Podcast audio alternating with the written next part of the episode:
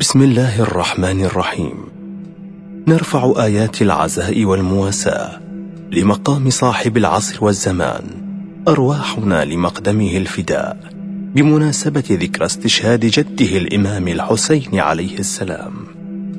تقدم لكم شبكة منير الليلة العاشرة لمحاضرة العلامة السيد منير الخباز حفظه الله بالمركز الإسلامي بإنجلترا. لعام 1437 للهجرة.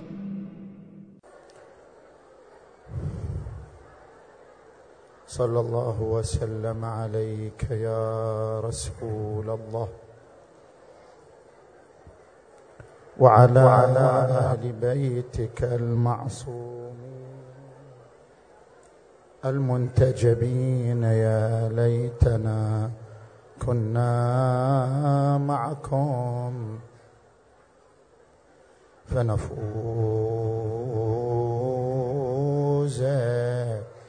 فوزا عظيما. عظم الله لك الأجر يا رسول الله. عظم الله لك الأجر يا فاطمة الزهرة.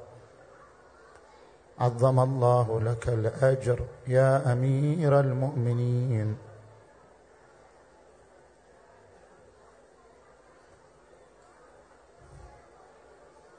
عظم الله لك الأجر يا مولانا يا صاحب العصر والزمان. ورد عن النبي محمد صلى الله عليه وآله أنه قال حسين مني وأنا من حسين أحب الله من أحب حسينا. وأبغض الله من أبغض حسينا. حسين سبط من الأسباط. صدق الرسول الكريم.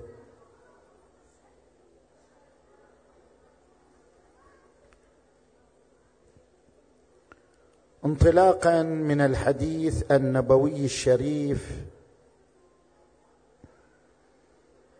نتعرض لعدة محاور. المحور الأول في جمال القيمة الخلقية. القيمة الخلقية كقيمة العدل كقيمة الصدق كقيمة الأمانة. ما هو السر في جمالها؟ لماذا نعشق العدل ونعشق الصدق؟ لماذا نرى العدل والصدق جميلا. ما هو السر في جمال هذه القيم؟ السر في جمال هذه القيم أن القيمة الخلقية لها ثلاثة أبعاد.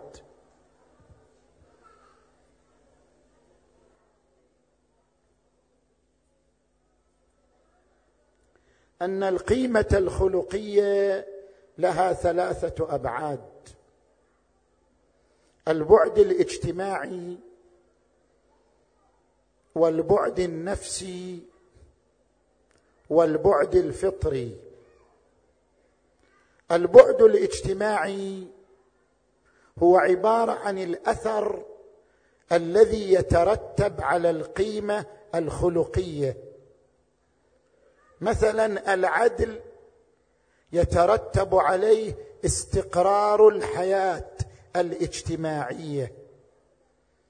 الصدق يترتب عليه زرع الثقة بين أبناء المجتمع.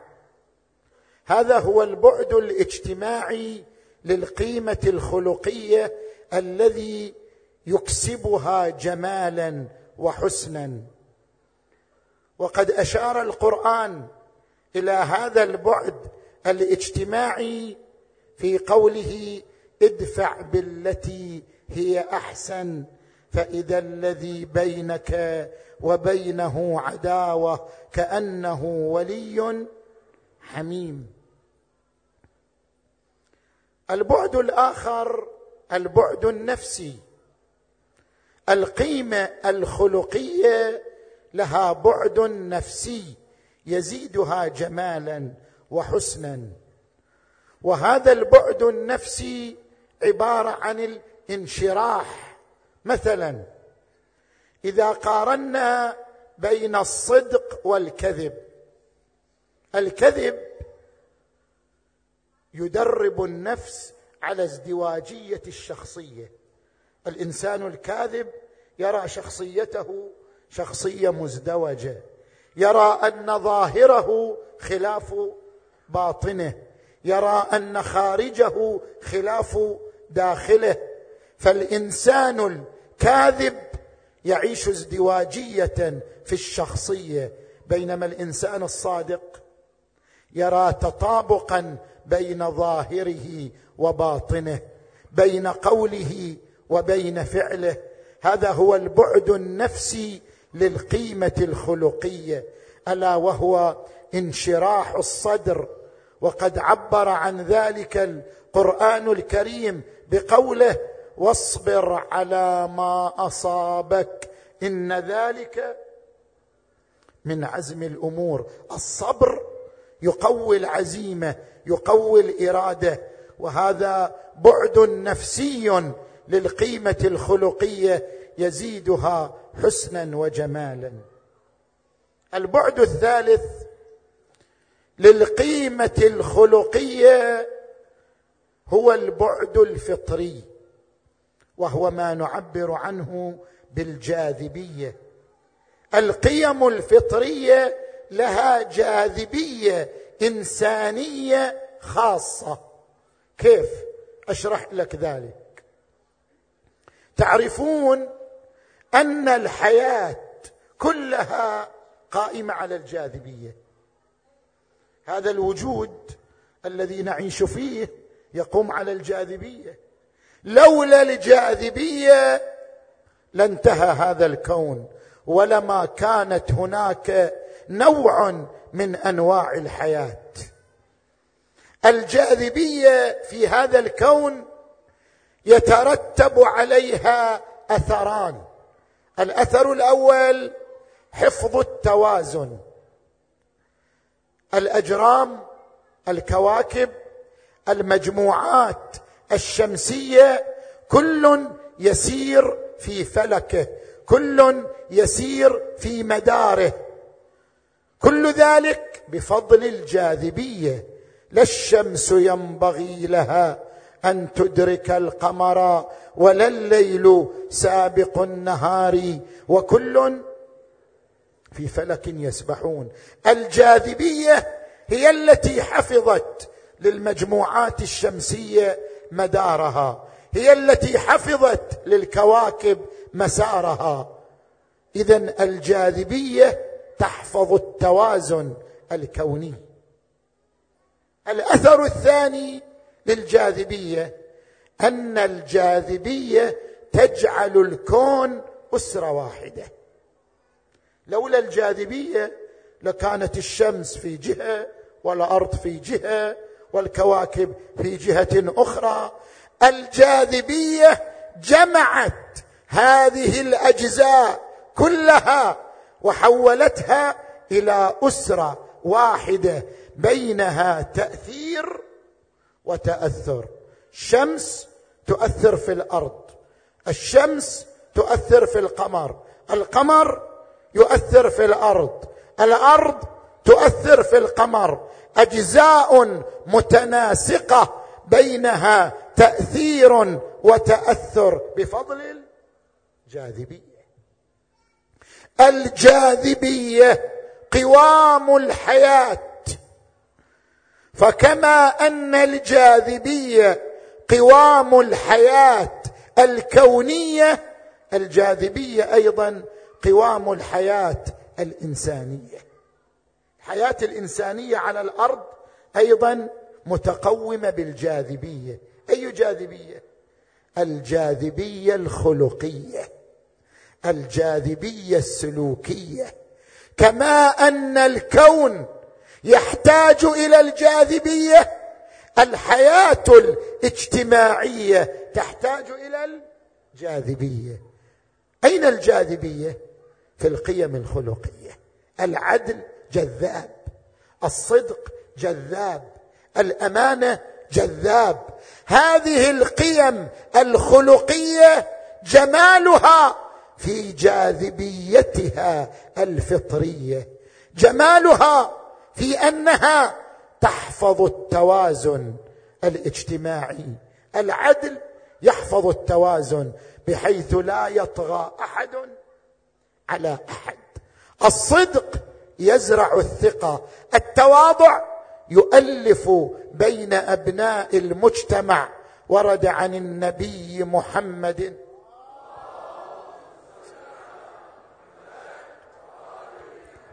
أفاضلكم أحاسنكم اخلاقا الموطؤون اكنافا الذين يألفون ويؤلفون. المؤمن يألف ويؤلف.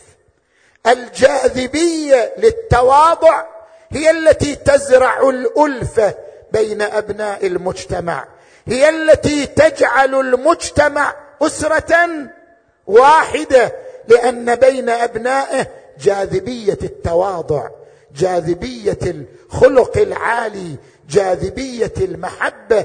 اذا كما تحتاج الحياة الكونية إلى الجاذبية تحتاج الحياة الاجتماعية إلى الجاذبية جاذبية القيم الخلقية. المحور الثاني في الشخصية الجذابة. كل إنسان منا يريد أن يصبح شخصية جذابة.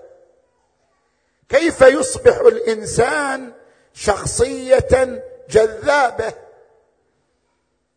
هنا عنصران. عنصر شخصية عنصر الجذب. ما هو تعريف الشخصية؟ ما هو تعريف الجذب. الشخصية تتشكل من عناصر ثلاثة عادات أفكار اهتمامات. هكذا يقرر علم النفس الاجتماعي. كل إنسان تتشكل شخصيته من عادات عند عادات ملتزم بها أفكار مقتنع بها. اهتمامات يعني هوايات يمارسها. شخصية الإنسان في عاداته وأفكاره واهتماماته. كيف نصل إلى الشخصية؟ كيف أتعرف على شخصيتك؟ كيف تتعرف على شخصيتي؟ كيف تتعرف على عاداتي أفكاري اهتماماتي؟ الطريق لمعرفة الشخصية هو بالسلوك المنتظم. شنو معنى السلوك المنتظم؟ عندنا سلوك مرحلي وعندنا سلوك منتظم. سلوك المرحلي يعني عاشرتك في السفر هذا يسموه سلوك مرحلي. عاشرتك في العمل في الدراسة هذا سلوك مرحلي هذا ليس له قيمة. الذي يكشف الشخصية السلوك المنتظم بأن أعاشرك في السفر والحضر في الرضا والغضب. إذا عاشرتك معاشرة تامة اكتشفت شخصيتك من خلال سلوك منتظم. اكتشفت عاداتك وأفكارك واهتماماتك. الشخصية تكتشف عن طريق السلوك المنتظم ورد عن الإمام أمير المؤمنين علي عليه السلام قيمة كل امرئ ما يحسنه. العنصر الثاني عنصر الجذب. عرفنا معنى الشخصية نريد الآن نعرف معنى الجذب. الجذب المعبر عنه بالكاريزما. الكاريزما كلمة يونانية معناها الهبة هبة الله تبارك وتعالى. الكاريزما هبة إلهية. ماذا تعني الكاريزما الإنسانية؟ ماذا يعني عنصر الجذب لدى الإنسان؟ عنصر الجذب في أن يمتلك الإنسان القدرة على التأثير. كل إنسان عند قدرة على التأثير في الآخرين فله كاريزما فلديه عنصر الجذب. عنصر الجذب أن تكون لديك القدرة على التأثير في الناس. إما تأثير فكري أو تأثير عاطفي أو تأثير قيمي. هناك أناس لهم أفكار جذابة ونتيجة جاذبية أفكارهم لهم قدرة على التأثير الفكري في الآخرين. هناك أناس لهم أساليب عاطفية خلابة لهم قدرة على التأثير في عواطف الناس ومشاعرهم. هناك أناس قد لا يملكون فكرا ولا يملكون أساليب عاطفية لكنهم يملكون خلقا يملكون تواضعا يملكون لطفا. فببركة أخلاقهم وببركة قيمهم تتشكل لهم كارزميه خاصة. هؤلاء لا بأفكارهم ولا بأساليبهم وإنما بلطفهم وتواضعهم. يمتلكون التأثير في الناس يمتلكون عنصر الجذب في الناس. اذا عندنا جاذبية فكرية جاذبية عاطفية جاذبية قيمية. والجاذبية القيمية أروع أنواع الجاذبيات. يقول القرآن الكريم أو من كان ميتا فاحييناه وجعلنا له نورا يمشي به في الناس كمن مثله في الظلمات. ليس بخارج منها. هذا هو الإنسان الذي يمتلك شخصية جذابة. من لديه نور يمتد به في الناس وجعلنا له نورا يمشي به في الناس. نجي الآن إلى المحور الثالث. جاذبية الحسين بن علي. حسين مني وأنا من حسين. أحب الله من أحب حسينا. وأبغض الله. من أبغض حسينا حسين سبط من الأسباط. جاذبية الحسين. الحسين له جاذبية لا تماثلها جاذبية أخرى. له جاذبية سحرية لا تعادلها جاذبية أخرى. كيف نكتشف أبعاد جاذبية الحسين بن علي أبي الأحرار سيد الشهداء. الحسين له عدة أبعاد في جاذبيته. جاذبيته الأبدية جاذبيته الاجتماعية جاذبيته الوجدانية جاذبيته القيمية.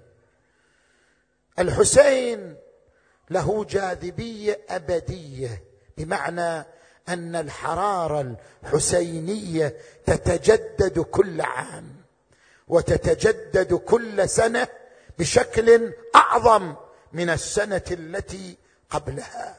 الحسين يفيض جاذبية أبدية متجددة متكررة لا تنضب ولا تنطفئ ابدا.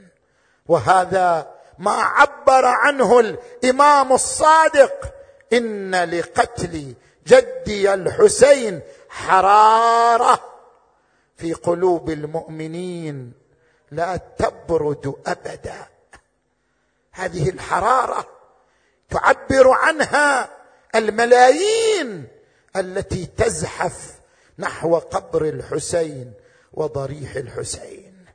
جذبهم نور الحسين نبض الحسين دم الحسين عليه السلام. فجاءوا يزحفون نحو قبره.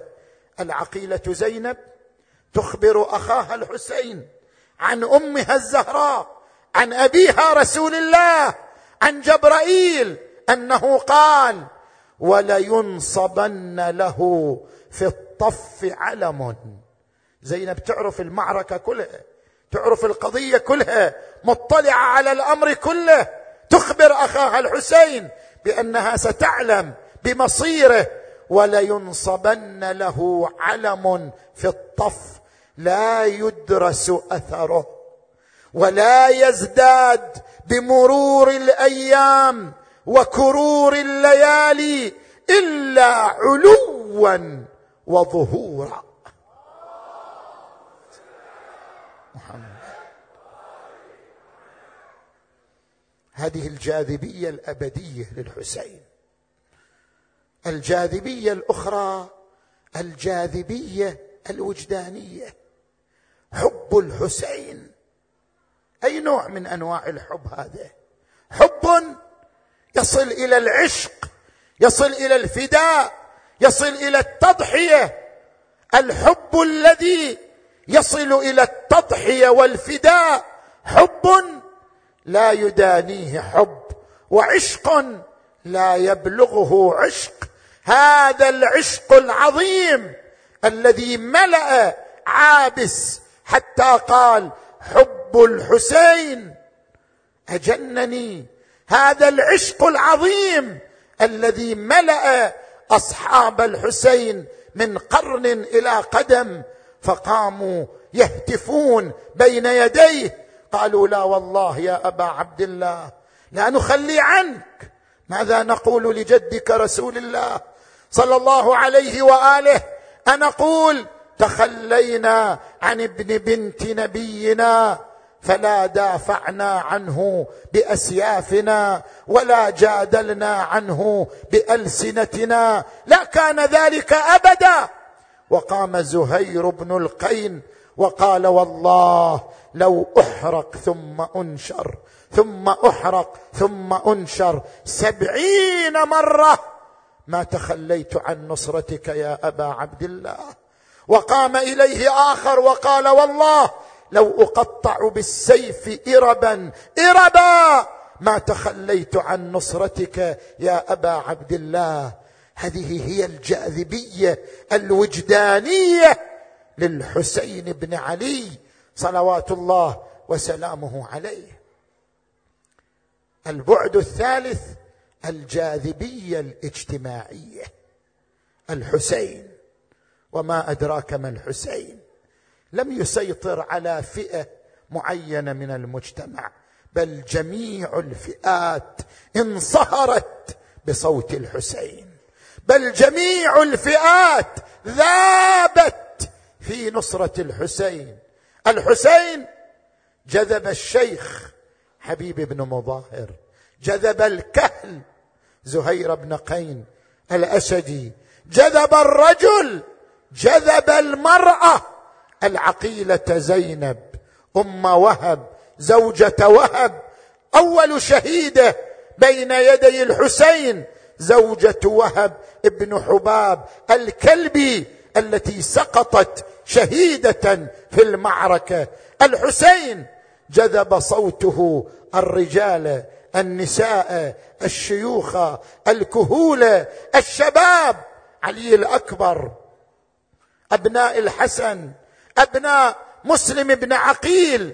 جذب حتى الصغار القاسم ابن الحسن عبد الله ابن الحسن. جذب الحسين الجميع. جذب الحر. ابن يزيد الرياحي جذب العبد. جون مولى أبي ذر الغفاري. هذا يعبر عنه بالجاذبية الاجتماعية. لم تبق فئة إلا وشاركت في ثورة الحسين. لم يبق صنف من المجتمع إلا وذاب في نصرة مبادئ الحسين بن علي. صلوات الله وسلامه عليه وعلى آله الطيبين الطاهرين. البعد الرابع الجاذبية القيمية. من هو الحسين؟ هل الحسين جسم؟ هل الحسين شخص؟ عاش خمسين سنة وانتقل إلى ربه؟ لا الحسين قيم. الحسين مبادئ. الحسين لم يكن شخصا وجسما بل كان مجموعة من المبادئ بل كان باقة من القيم والفضائل. لذلك لا بد أن نسلط الضوء هذه الليلة على قيم الحسين على مبادئ الحسين.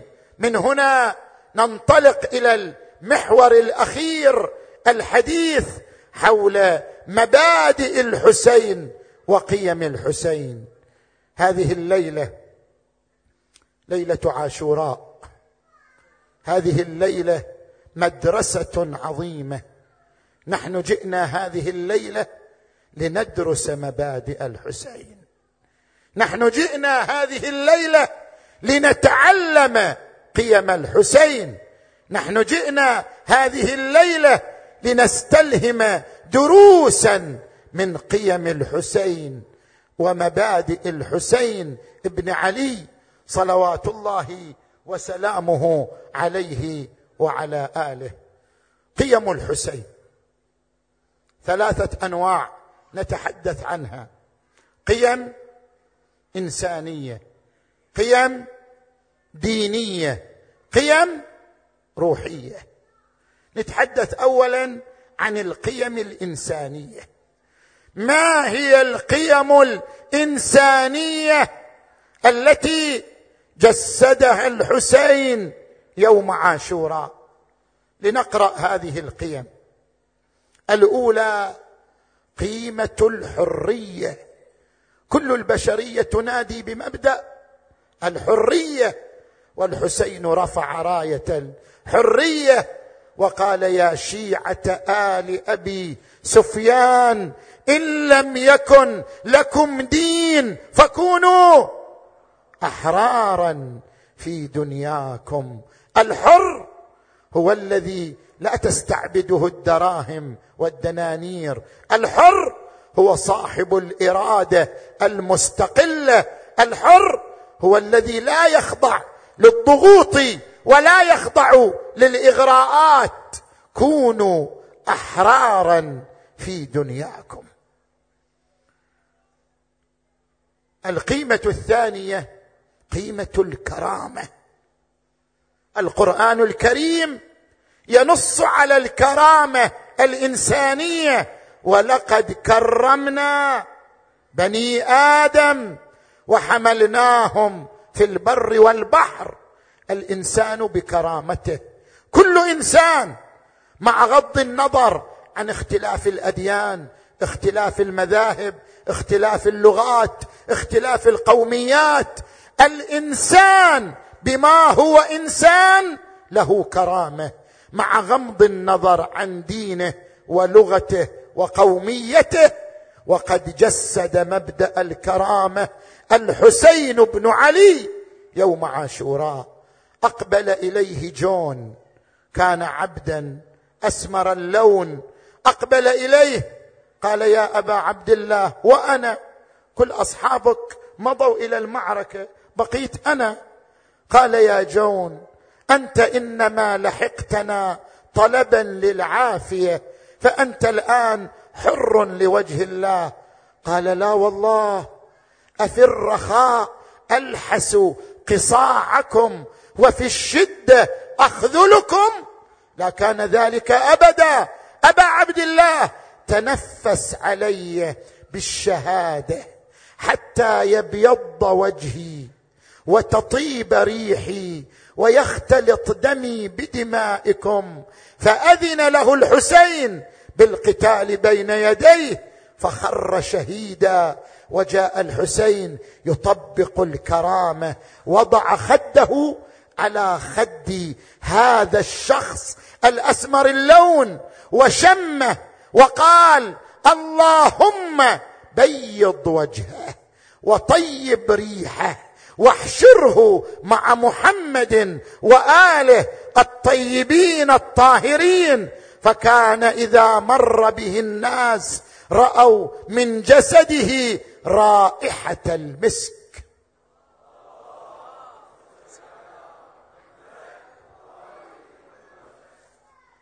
المبدأ الثالث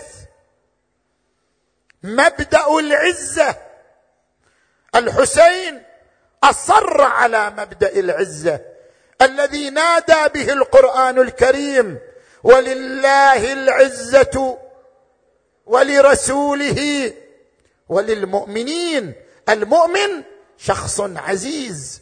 ورد عن النبي صلى الله عليه وآله إن الله فوض إلى المؤمن كل أموره ولم يفوض إليه أن يذل نفسه. ليس لك أن تذل نفسك. عليك أن تكون عزيزا في مواقفك في آرائك في قراراتك. العزة الإمام الحسين ثبتها.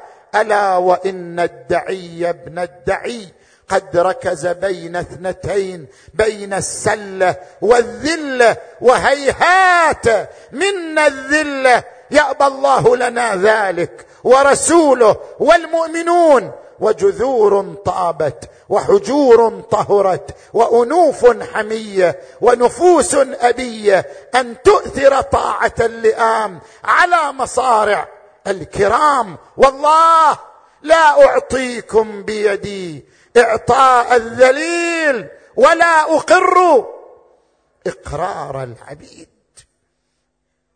المبدأ الرابع صلابة الإرادة. إرادة الحسين. إرادة حديدية. لا تتنازل لا تتراجع لا تتثاءب إرادة الحسين إرادة شامخة.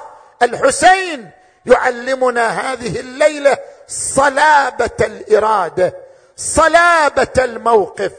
أيها الإخوة الشباب أيها الأخوات الشابات نحن نحتاج أن نتعلم من الحسين صلابة الإرادة. الأخ الشاب الأخت الشابه يتعرض أحيانا للإغراءات الشهوية للإغراءات الجنسية للإثارات الشهوية. لا يمكن لك أيها الشاب أيتها الشابه أن تقف أمام الإغراءات الشهوية أمام الإثارات الدنيوية إلا بصلابة الإرادة. البطولة في صلابة الإرادة. من يمتلك إرادة صلبة يتحدى بها الإثارات يتحدى بها الغرائز يتحدى بها الشهوات من يمتلك إرادة صلبة فهو البطل الحقيقي. ليس من يطوي طريقا بطلا إنما من يتق الله البطل. فاتق الله فتقوى الله. ما جاورت قلب امرئ إلا وصل البطولة في قوة الإرادة. ليست البطولة أن يكون لك جسم قوي البنية. ليست البطولة أن يكون صوتك عاليا. ليست البطولة أن يكون لك هبات. البطولة أن تكون لك إرادة تتحدى بها الشهوة تتحدى بها الغريزة تتحدى بها الإثارة. لاحظوا! اقرأوا موقف العباس بن علي. قطعت يمينه. فهل تنازل؟ قال لا. والله إن قطعتم يميني إني أحامي أبدا عن ديني وعن إمام صادق اليقين علي الأكبر الذي كان يقول أنا علي بن الحسين. ابن علي نحن وبيت الله أولى بالنبي تالله لا يحكم فينا ابن الدعي. قوة الإرادة. هذه هي القيم الإنسانية التي جسدها الحسين يوم عاشوراء. القسم الثاني من القيم القيم الدينية. أيها الشباب أيتها الشابات أيتها الإخوة أيتها الأخوات ماذا نتعلم هذه الليلة ليلة عاشوراء من القيم الدينية؟ للحسين بن علي. ماذا نتعلم من العقيلة زينب؟ العقيلة زينب تعلم أخواتنا وأمهاتنا وبناتنا. العقيلة زينب تعلمهن صفتين. الصفة الأولى الالتزام بالحجاب الحجاب الشرعي. الكامل الذي ليس معه زينة ولا زكرشه ولا مظاهر ولا شيء آخر. الحجاب الشرعي المتكامل هو الصورة للعقيلة زينب.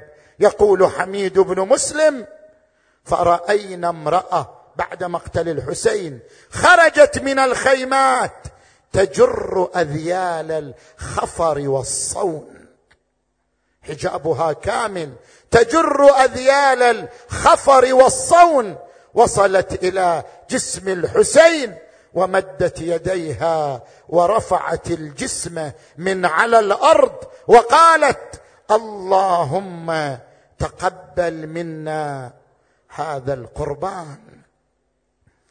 وقل للمؤمنات يغضضن من أبصارهن ويحفظن فروجهن ولا يبدين زينتهن. والصفة الثانية التي تتعلمها الأخوات من العقيلة زينب أن تكون المرأة سندا للرجل في المبادئ والقيم. هناك بعض النساء ترهق زوجها ترهق ولدها في الأمور المادية. تصر على البيت الجميل على السيارة الجميلة على المظاهر المترفة. هذه الحياة المادية زائفة. زين للناس حب الشهوات من النساء والبنين والقناطير المقنطرة من الذهب والفضة والخيل المسومة والأنعام والحرث. ذلك متاع الحياة الدنيا. والله عنده حسن المآب. الزوجة هي التي تدعم زوجها في المواقف المبدئية. الزوجة الزينبية هي التي تدعم زوجها في المواقف المبدئية. تحث زوجها على التضحية تحث زوجها على نصرة دينه تحث زوجها على أن يكون إنسانا مبدئيا قيميا. الأم الزينبية هي التي تربي أولادها على نصرة المبادئ وعلى نصرة القيم كما كانت أم وهب ابن حباب الكلبي التي قالت لولدها وهب والله لا أرضى عنك حتى أراك شهيدا بين يدي أبي عبد الله. وماذا نتعلم من الشباب. ماذا نتعلم من علي الأكبر؟ ماذا نتعلم من القاسم بن الحسن؟ ماذا نتعلم من أبناء مسلم بن عقيل؟ يا إخوان أيها الشباب أيها الشابات تعلموا من هؤلاء الشباب الصفات العظيمة وأهمها أن تكون قائما بالمسؤولية الاجتماعية. مع الأسف كثير من شبابنا يفكر في مستقبله العلمي في مستقبله الوظيفي متى أحصل على الشهادة العلمية الراقية؟ متى أحصل على الوظيفة التي تدر لي راتبا وافرا؟ هذا مطلوب. مطلوب أن تحسن مستواك العلمي مستواك الوظيفي لكن مطلوب أيضا أن تسأل نفسك ماذا قدمت لمبادئي؟ ماذا قدمت لديني؟ علي الأكبر قدم لدينه القاسم قدم لدينه. أنا ماذا قدمت لديني؟ هل سألت نفسك هذا السؤال؟ مطلوب منك أن تحسن مستواك العلمي والوظيفي لكن مطلوب منك أيضا أن تقتدي بالأكبر في أنه يقول أولسنا على الحق؟ يقول لأبيه الحسين أولسنا على الحق يا أبتاه؟ قال بلى. قال اذا لا نبالي. وقعنا على الموت. أم وقع علينا. تعلموا من علي الأكبر. المسؤولية الاجتماعية. كل شاب عليه مسؤولية اجتماعية. أن يشترك في مواكب الحسين. أن يشترك في مآتم الحسين. أن يشترك في المؤسسات الفاعلة. أن يشترك في الأعمال الشبابية المؤثرة. كل شاب عليه مسؤولية اجتماعية. كل شابه عليها مسؤولية اجتماعية. القرآن الكريم يقول والعصر إن الإنسان لفي خسر. إلا الذين آمنوا وعملوا الصالحات بعد وتواصوا. مو بس عملوا الصالحات مو بس تصلي وتصوم لا أن تكون لك مسؤولية اجتماعية. وتواصوا بالحق وتواصوا بالصبر. ماذا نتعلم من الطفل القاسم بن الحسن؟ أيتها الأمهات أيها الآباء كيف علمتم أطفالكم على منهج القاسم ابن الحسن. ما هو منهج القاسم ابن الحسن؟ منهج القاسم ابن الحسن يتلخص في ثلاث صفات. التفتوا إليها أيها الآباء والأمهات. الصفة الأولى لمنهج القاسم ابن الحسن البذل والتضحية. هل نعلم أطفالنا على الخوف؟ أم نعلم أطفالنا على الشجاعة؟ هل نعلم أطفالنا على البخل؟ أم نعلم أطفالنا على العطاء؟ الأئمة كانوا يعلمون أطفالهم على الصدقة. علموا أطفالكم على الصدقة. علم طفلك أن يتصدق بأمواله مو بأموالك أنت بأمواله. قل له تصدق يوميا بجزء من أموالك. اسبوعيا بجزء من أموالك. علم طفلك على الصدقة. علم طفلك على أن يؤثر غيره على نفسه حتى يعيش انسانا قاسميا مقتديا بالقاسم بن الحسن. الصفة الثانية لمنهج القاسم ابن الحسن هي تاريخ أهل البيت. القاسم بن الحسن فني في عمه الحسين. قال إن تنكروني فأنا نجل الحسن سبط النبي المصطفى والمؤتمن. هذا حسين كالأسير المرتهن بين أناس لاصقوا صوب المزن.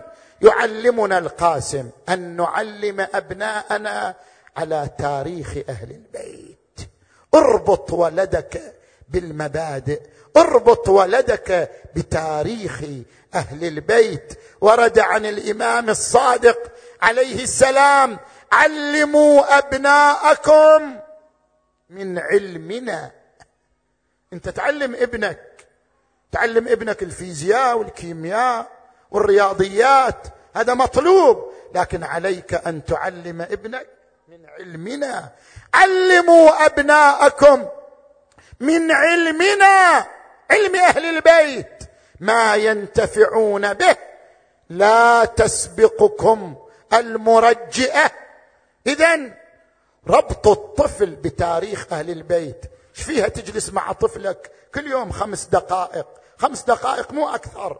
تجلس مع طفلك تتحدث إياه عن تاريخ علي ثم الحسن ثم الحسين ثم السجاد ثم الباقر ثم الصادق لتزرع في قلبه عشق أهل البيت ومبادئ أهل البيت. الصفة الثالثة علموا أطفالكم لغة القرآن. الطفل في هذه البلاد يتربى على اللغة الإنجليزية هذا مطلوب لكن عليكم أن تربوه على لغة القرآن. لكي يفهم القرآن ويفهم السنة ويفهم المبادئ بلغتها التي نزلت بها لكي يكون فصيحا في قراءة القرآن لكي يكون متمكنا من لغة القرآن. القاسم ابن الحسن كان طفلا لكنه كان فصيحا متكلما. هذا القسم الثاني وهو القيم الدينية. نجي الآن إلى القسم الأخير من القيم القيم الروحية. كيف كانت القيم الروحية في كربلاء؟ صلوا على محمد وآل محمد.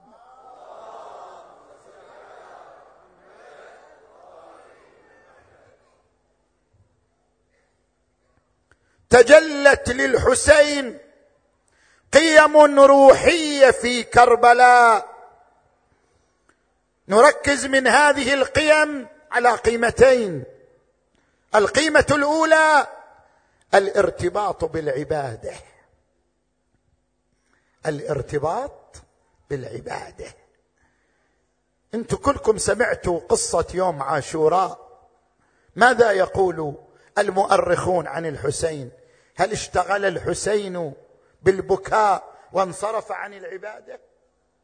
هل اشتغل الحسين بالمعركة وانصرف عن العبادة؟ لا. تاريخ يقول لنا بات الحسين وأصحابه ليلة العاشر من المحرم ولهم دوي. كدوي النحل راكعين ساجدين. ترى ليلة عاشر مو ليلة عزاء فقط ليلة عزاء وليلة عبادة. حاولوا هذه الليلة أن تصلوا صلاة الليل. حاولوا هذه الليلة أن تقرأوا الدعاء لأنها ليلة عبادة كما هي ليلة عزاء. باتوا ليلة عاشوراء ولهم دوي كدوي النحل راكعين ساجدين. لاحظوا يا إخوان يوم عاشر والحرب قائمة.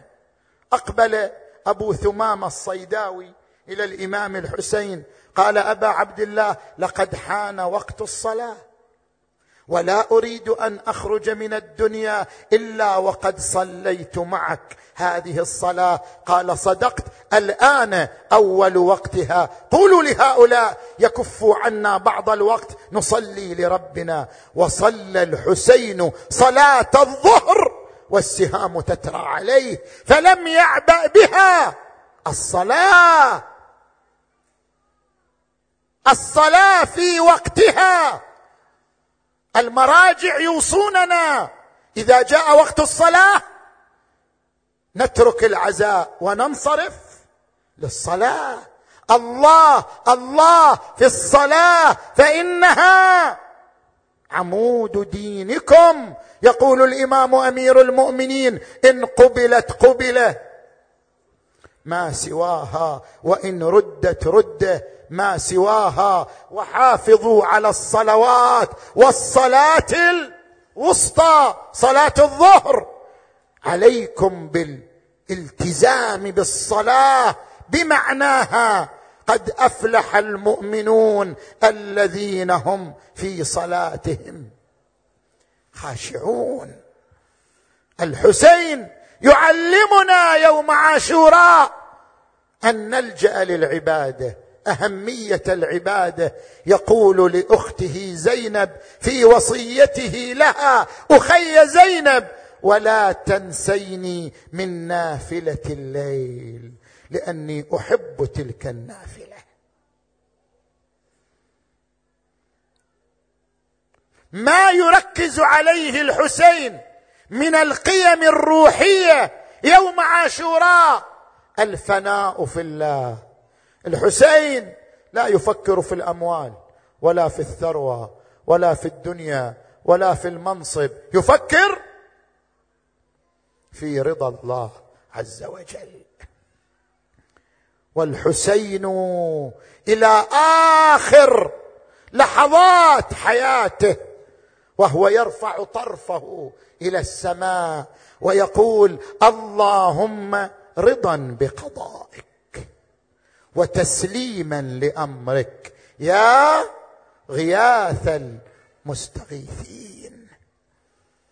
هناك ثلاث درجات يسلكها المؤمن في وصوله إلى الله. الدرجه الأولى التوكل على الله. ومن يتوكل على الله فهو حسبه. بعض منا عند مرض لا علاج لمرضك إلا إذا أنت بتظل في قلق بتظل في توتر لن تشفى من مرضك. شفاء مرضك أن تتوكل على الله.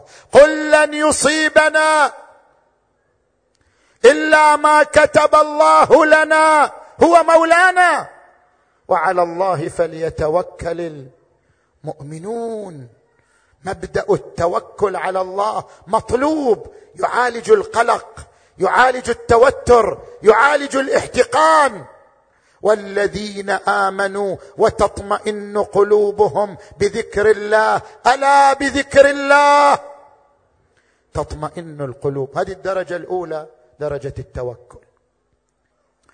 الدرجة الثانية هي درجة الرضا بقضاء الله وقدره ورضا بقضائك والدرجة الثالثة درجة التسليم وتسليما لأمرك. ليس عندي شيء إلا وهو لك جل وعلا. ليس عندي شيء إلا بذلته لك جل وعلا.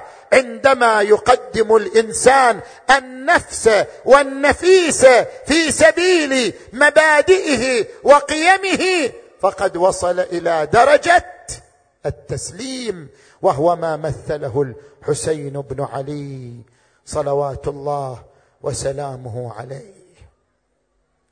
الليلة ليلة العزاء ليلة المصيبة ليلة العاشر من المحرم. يقول زين العابدين يتكلم عن هذه الليلة العصيبة يقول كنت في الخيمة وكانت معي عمتي تمرضني والحسين في خيمة إلى جانب خيمتي وإذا به يؤن أنينا ويقول يا دهر أف لك من خليلي كم لك بالإشراق والأصيل وكل حي سالك سبيلي وإنما المرجع للجليل. يقول فهمت كلامه فخنقتني العبره لكن عمتي امرأة ذهبت إليه قالت أبا عبد الله أتغتصب نفسك اغتصابا؟ أبا عبد الله أتنعى نفسك بالموت؟ أبا عبد الله قطعت نياط قلبي؟ قال أخي تعزي بعزاء الله. لا يذهبن بحلمك الشيطان. اعلمي أن أهل الأرض يموتون وأهل السماء لا يبقون. لقد مات جدي وهو خير مني ومات أبي وهو خير مني ومات أخي وهو خير مني. أخي لا بد لي من مصرع أنا لاقيه وإذا بهذه المرأة تضرب على رأسها وتقول ليت الجبال تدكدكت على السهل وليت السماء أطبقت على الأرض اليوم مات جدي المصطفى اليوم مات علي المرتضى. اليوم ماتت فاطمة الزهراء اليوم مات الحسن المجتبى. من لنا بعدك يا أبا عبد الله؟ الله أكبر. وباتوا ليلة العاشر ركعا سجدا فلما طلع صباح يوم العاشر أقبل الحسين وقد جهز جيشه جعل زهير بن القين على الميمنة وحبيب بن مظاهر على الميسرة وأعطى الراية بيد أخيه العباس وثبت هو وأهل بيته في القلب وأقبل عمر بن سعد في ثلاثين ألف. وقد جعل على الميمنة عمرو بن الحجاج الزبيدي وعلى الميسرة الشمر بن ذي الجوشن وأعطى الراية بيد ذويد مولاه وثبت هو في القلب فلما رأى الحسين الجيوش وقد تكاثرت عليه وأحاطت به من كل جهة ومكان رفع شيبته إلى السماء. يا حسين يا حسين يا حسين قال اللهم أنت ثقتي في كل كرب ورجائي في كل شدة. وأنت لي في كل كرب نزل بي ثقة وعدة. كم من كرب يضعف منه الفؤاد وتقل فيه الحيله ويخذل فيه الصديق ويشمت فيه العدو. شكوته إليك عمن سواك ففرجته وكشفته. فأنت ولي كل نعمة عظم الله أجوركم. قام الحسين بن علي وخطب فيهم فلم يفد فيهم الوعظ وخطب فيهم زهير وبرير ومسلم بن عوسجة فلم يجد الخطاب فيهم. عظم الله أجوركم بينما الحسين واقف أمامهم وإذا بالسهام تترى عليه كرش المطار. وحسينا قال أصحابي هذه رسل القوم إليكم. قوموا بارك الله فيكم. هذا جدي رسول الله. يستقبلكم. هذا أبي أمير المؤمنين. ينتظركم. هذا أخي الحسن. يستبشر بقدومكم. هذه منازلكم في الجنان. هذه أماكنكم في الفردوس. وعرفهم منازلهم وأماكنهم فقاموا يتسابقون بين يديه لبيك أبا عبد الله لبيك يا ابن رسول الله لبيك يا حسين.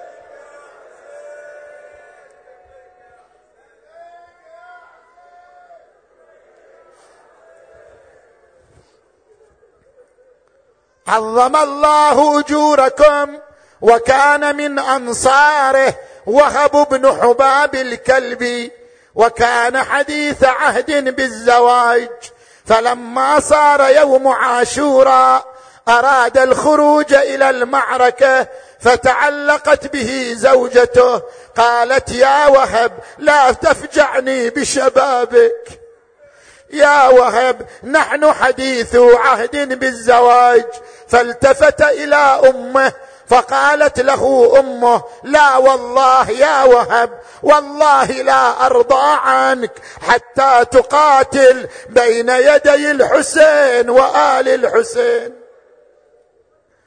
عظم الله أجوركم فخرج يقاتل فقطعت يمينه فرجع إلى أمه قال أمه هل رضيتي عني؟ فقد قطعت يميني. قالت لا والله لا أرضى عنك حتى أراك صريعا على الثرى. أريد أن أفتخر بجسمك بين يدي فاطمة الزهراء يوم القيامة فلا تخجلني أمام الزهراء. برز إلى المعركة مرة أخرى وإذا بزوجته من خلفه حملت عمود الخيمة وقالت يا وهب قاتل دون الطيبين حسين وآل حسين. الله أكبر الله أكبر. التفت إليها. قال يا أمة الله قبل ساعة كنت تنهينني عن القتال والآن أنت تأمرينني بالقتال. ما الذي جرى؟ قالت يا وهب لا تلمني. يا وهب لا تلمني. واعية الحسين أحرقت قلبي. قال ما هي واعية الحسين؟ قالت سمعت الحسين بين الخيمات واقف. يقول أمام الناصر ينصرنا. أما من ذاب يذب عنا أما من محامي يحامي عن آل بيت رسول الله.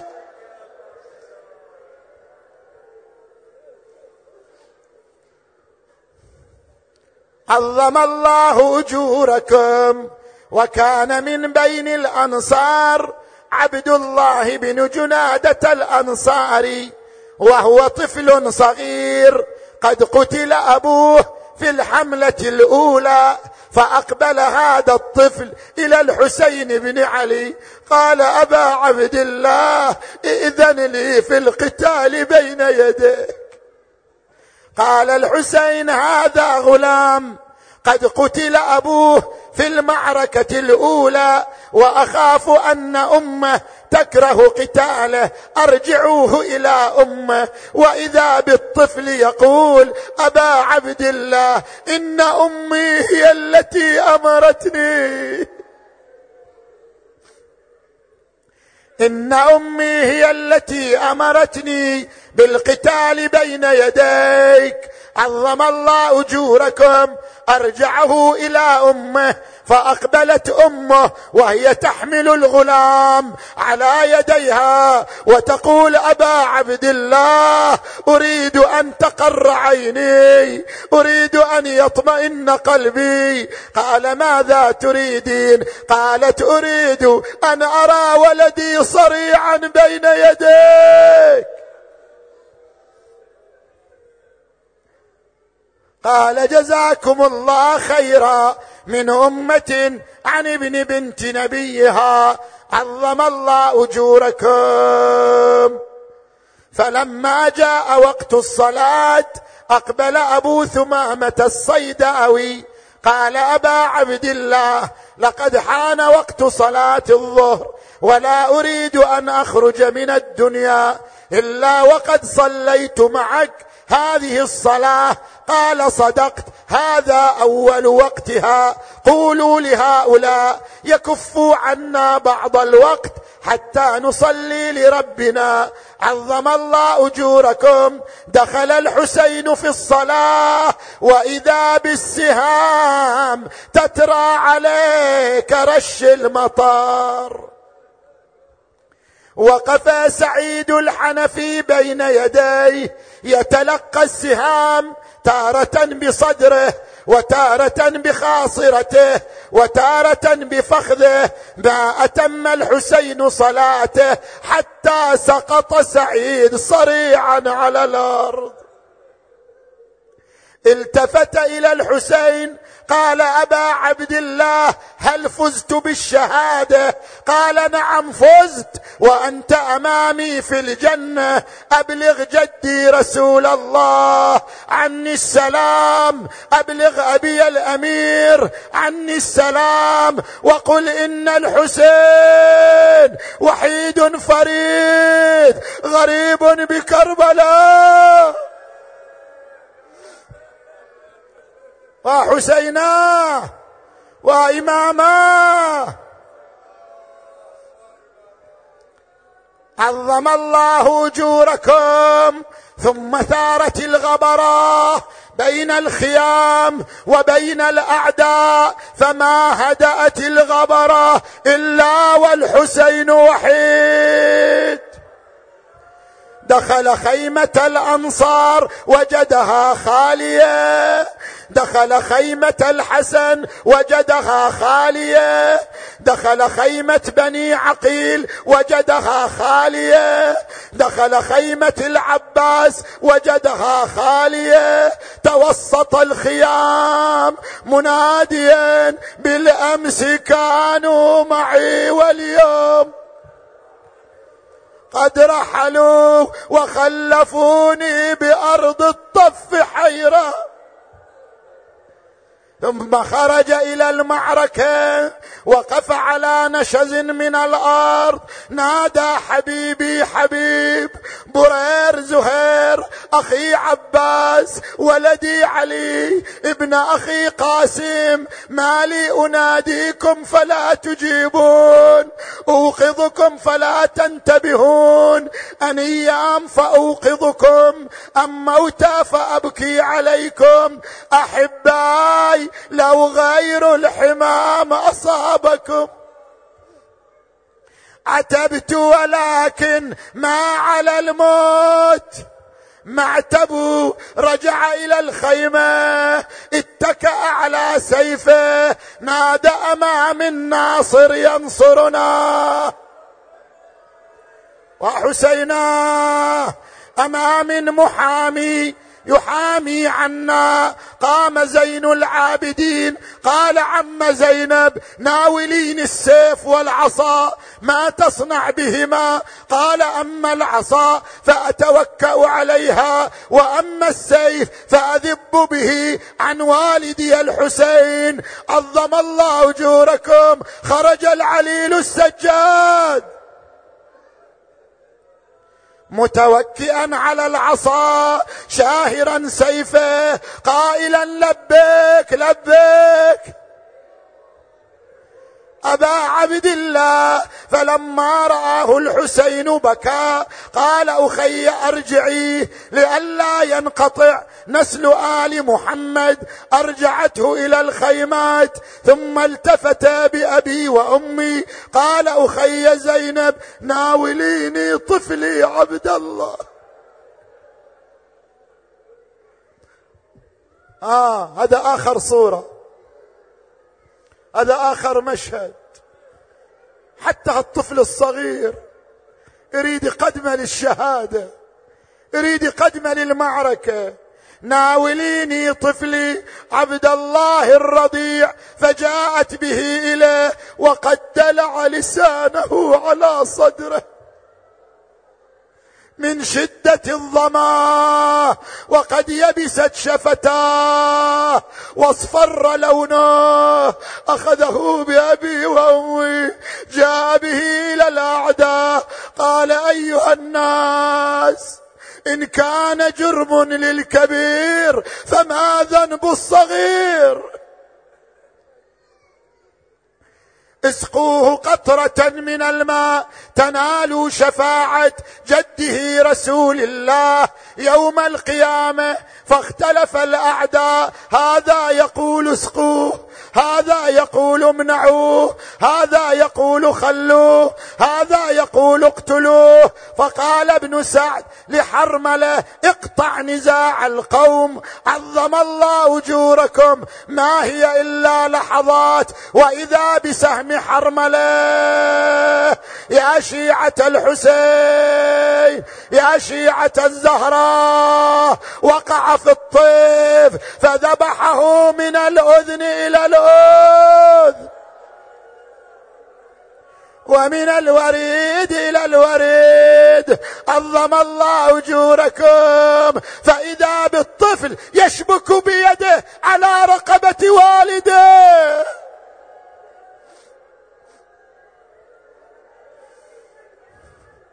من حرارة السهم أخذ الحسين دمه رمى به إلى السماء وقال هون ما نزل بي أنه بعين الله ثم عاد به إلى الخيمة أقبلت سكينة قالت هل سقيت أخي؟ هل سقيت أخي الماء؟ هل بللت كبده بالماء؟ قال خذيه فأخذته وإذا بنحره مذبوح من الأذن إلى الأذن. صرخت وأخاه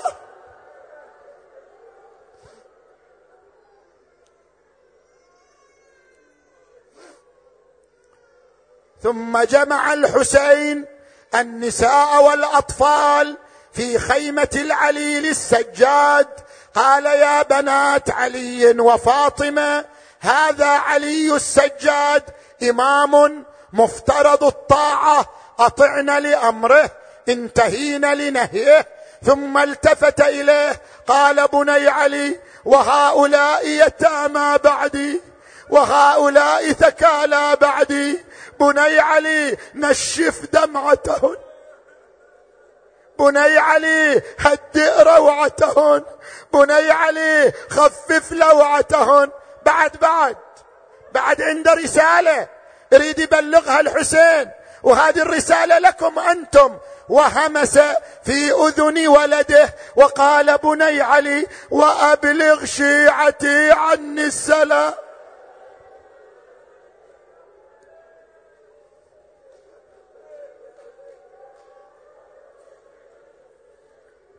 يسلم عليكم أبو علي يسلم عليكم. سلم عليكم أبو عبد الله. ردوا عليه السلام ردوا السلام. الليلة عاشر ليلة الزيارة. ترى الزوار كلهم الليلة في كربلاء يسلمون عليه. ردوا عليه السلام. السلام عليك. يا أبا عبد الله. السلام عليك يا غريب كربلاء. السلام عليك أيها المزمل بالدماء.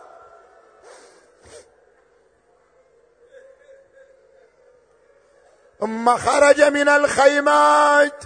قال أخي زينب اجمعي لي العيال والأطفال أريد أن أودعهم.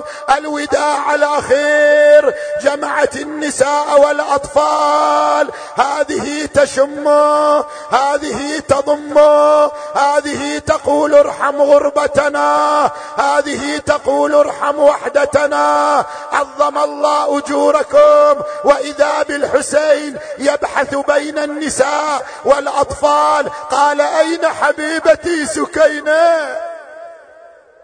أين ابنتي سكينة؟ قالت زينب بحثت عنها فلم أجدها. صار الحسين يبحث عنها فوجدها خلف الخيام. قد جلست على التراب في حرارة الشمس وهي تنادي وضيعتها أقبل إليها الحسين بني قومي ودعيني. قالت ابا اسمح لي لا أطيق الوداع. أبا لا أطيق الفراق. أبا دعني مكاني. جلس الحسين قالت أبا اجلس لي على الأرض. جلس لها قامت وجلست في حجره. قالت امسح على رأسي. امسح على راسي كما تمسح على رؤوس اليتامى فأنا بعد ساعة يتيمة. ومصيبتا ومصيبتا. عظم الله أجوركم ثم صعد على الفرس يريد البراز إلى المعركة. فلما مشى الفرس وإذا بالصوت من خلفه التفت التفت. وإذا بالصوت من خلفه حسين! حسين! التفت الحسين وإذا زينب لبست ثياب أمها الزهراء. وزهراء ومصيبتاه زينب لبست ثياب أمها الزهراء. تمثل دار امها الزهراء نزل الحسين من على فرسه قال اخيه قطعت نياط قلبي ماذا تريدين أن تصنعيه قالت أخي حسين اكشف لي عن صدرك ونحرك. كشف لها عن صدره ونحره قبلته في نحره وصدره ثم التفتت إلى المدينة. السلام عليك. سلم عليها. سلم على الزهراء ترى هي صاحبة المصيبة صاحبة العزاء السلام عليك يا أمة يا فاطمة الزهراء لقد نفذت الوصية. قال ما هي الوصية؟ قالت أوصتني أمي عند وفاتها. قالت إذا رأيت ولدي الحسين وحيدا فريدا. بكربلاء فقبليه في صدره ونحره نيابة عني. قال أخي لماذا الصدر والنحر؟ قالت أما الصد فهو موطئ الخيول خيول الأعوجية. وأما النحر وأما النحر فهو موطئ سيف الشمس.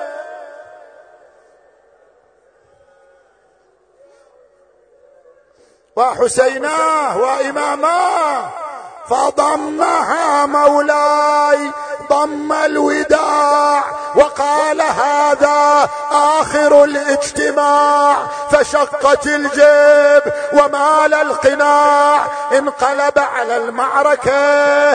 أنا الحسين بن علي آليت أن لا أنثني أحمي عيالات أبي أمضي على دين النبي فافترقوا عليه أربع فراق. يا رسول الله فرقة بالسيوف فرقة بالرماح فرقة بالسهام فرقة بالحجارة وأثخنوه بالجراح. يا شيعة الحسين فبينما هو يقاتل ضربه أبو الحتوف بحجار.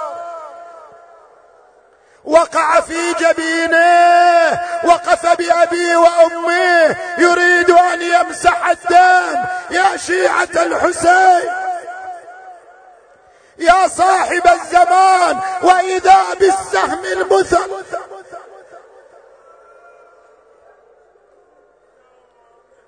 وقع في قلب الحسين وحسينا أراد أن يستخرج الساه فلم يستطع إلا من قفاه فانكب على الأرض ساجدا ورجع الجواد للمخيم. نقرأ بعض من زيارة الإمام الحجة. فرجع الجواد للمخيم محمحما شاردا مناديا الظليمة الظليمة من أمة قتلت ابن بنت نبيها فلما رأينا النساء جوادك مخزيا والسرج عليه ملويا خرجنا من الخدور للخدود لاطمات وإلى مصرعك مبادرات. فوجدنا شمرين صاعدا على صدره صاعدا على صدرك. قابضا على شيبتك.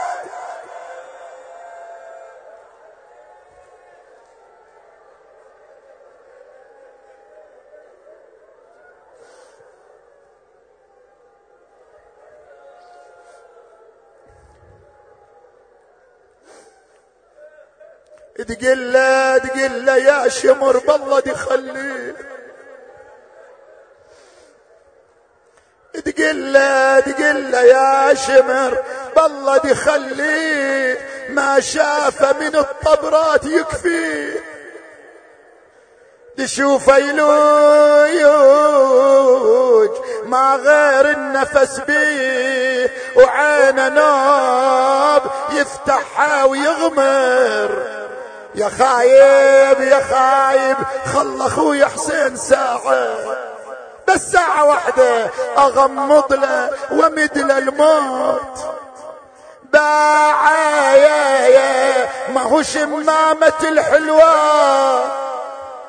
اطباع يا تخلي براح روح حسين تظهر فضربها بسوطه حتى غشي عليها. يا شيعة الحسين فما أفاقت من غشوتها إلا ورأس الحسين. على رأس رمح طويل أنا مناد وحسين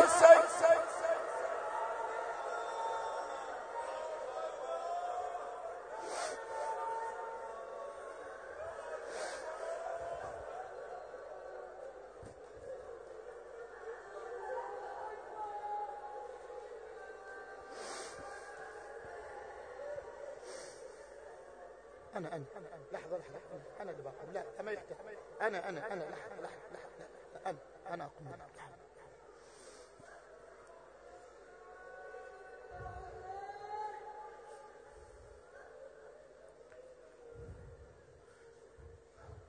كلكم وقوف بحرارة المصيبة.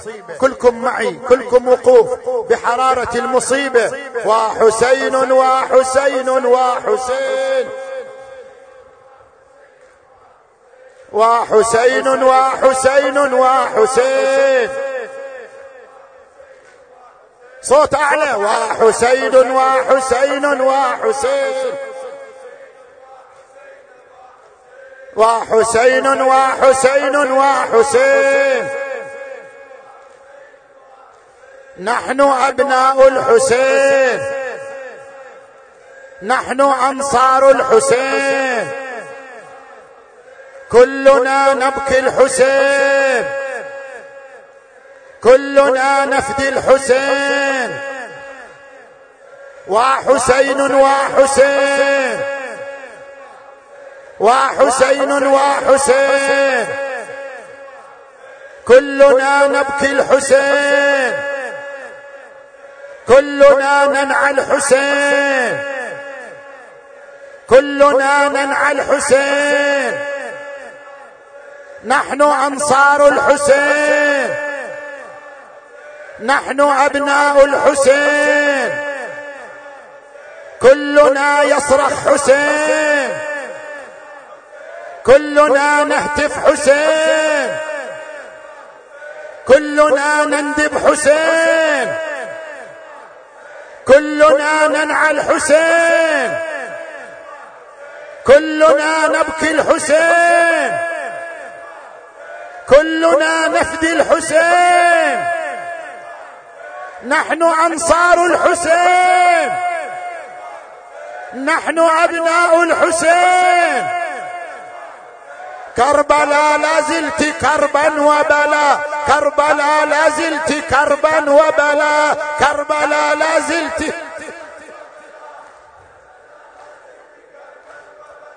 زلت كربلاء لا زلت كربا وبلا ما لقي عندك آل المصطفى. كربلاء لا زلت كربلاء لا زلت. يا رسول الله لو عاينتهم يا رسول الله لو عاينتهم وهم ما بين قتل وسبا. كربلاء لا زلت كربلاء لا زلت. كربلاء لا زلت. يا صريعا عالج الموت بلا. يا صريعا عالج الموت بلا. شد لحيا ولا مد ردا. شد لحيا ولا مد ردا. جعلوه فيه ضاميا. جعلوه كربلاء وهو ضمن. ما لقي عندك آل المصطفى كربلاء. كربلاء لا زلت كربلاء لا زلت أويلا على المظلوم. أويلا على المظلوم. يا ويلي على المظلوم. يا ويلي على المقتول. يا ويلي على العطشان. يا ويلي على الظمآن يا ويلي على المظلوم. يا ويلي على المقتول. حسن حسن حسن حسن. حسن حسن حسن حسن. حسن حسن حسن حسن. حسن حسن حسن حسن.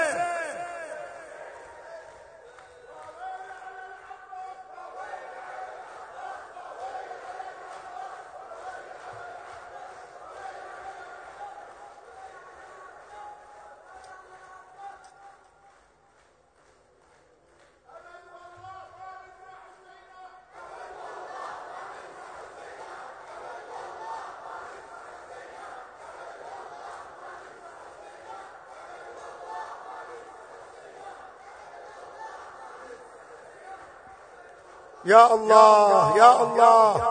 بحق الحسين الوجيه وجده وأبيه وأمه وأخيه. نقرأ الآية المباركة. بسم الله الرحمن الرحيم. أمن يجيب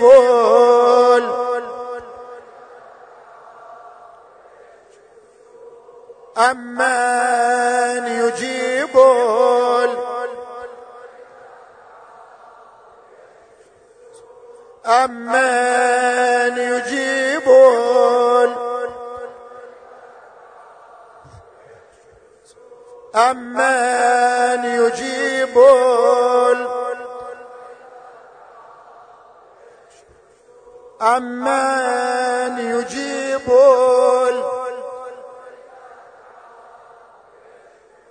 عشر مرات يا الله يا الله يا الله يا الله يا الله يا الله يا الله يا الله يا الله يا الله. باسمك العظيم الاعظم الأعز الأجل الاكرم اللهم اغفر ذنوبنا وتقبل أعمالنا واشف مرضانا ومرضى المؤمنين والمؤمنات خصوصا المرضى المنظورين. اقض حوائجنا وحوائجهم وانصر إخواننا نصرا عزيزا. يا أرحم الراحمين. الدعاء لولي الأمر. اللهم صل على محمد وآل محمد. اللهم كن لوليك الحجة ابن الحسن. صلواتك عليه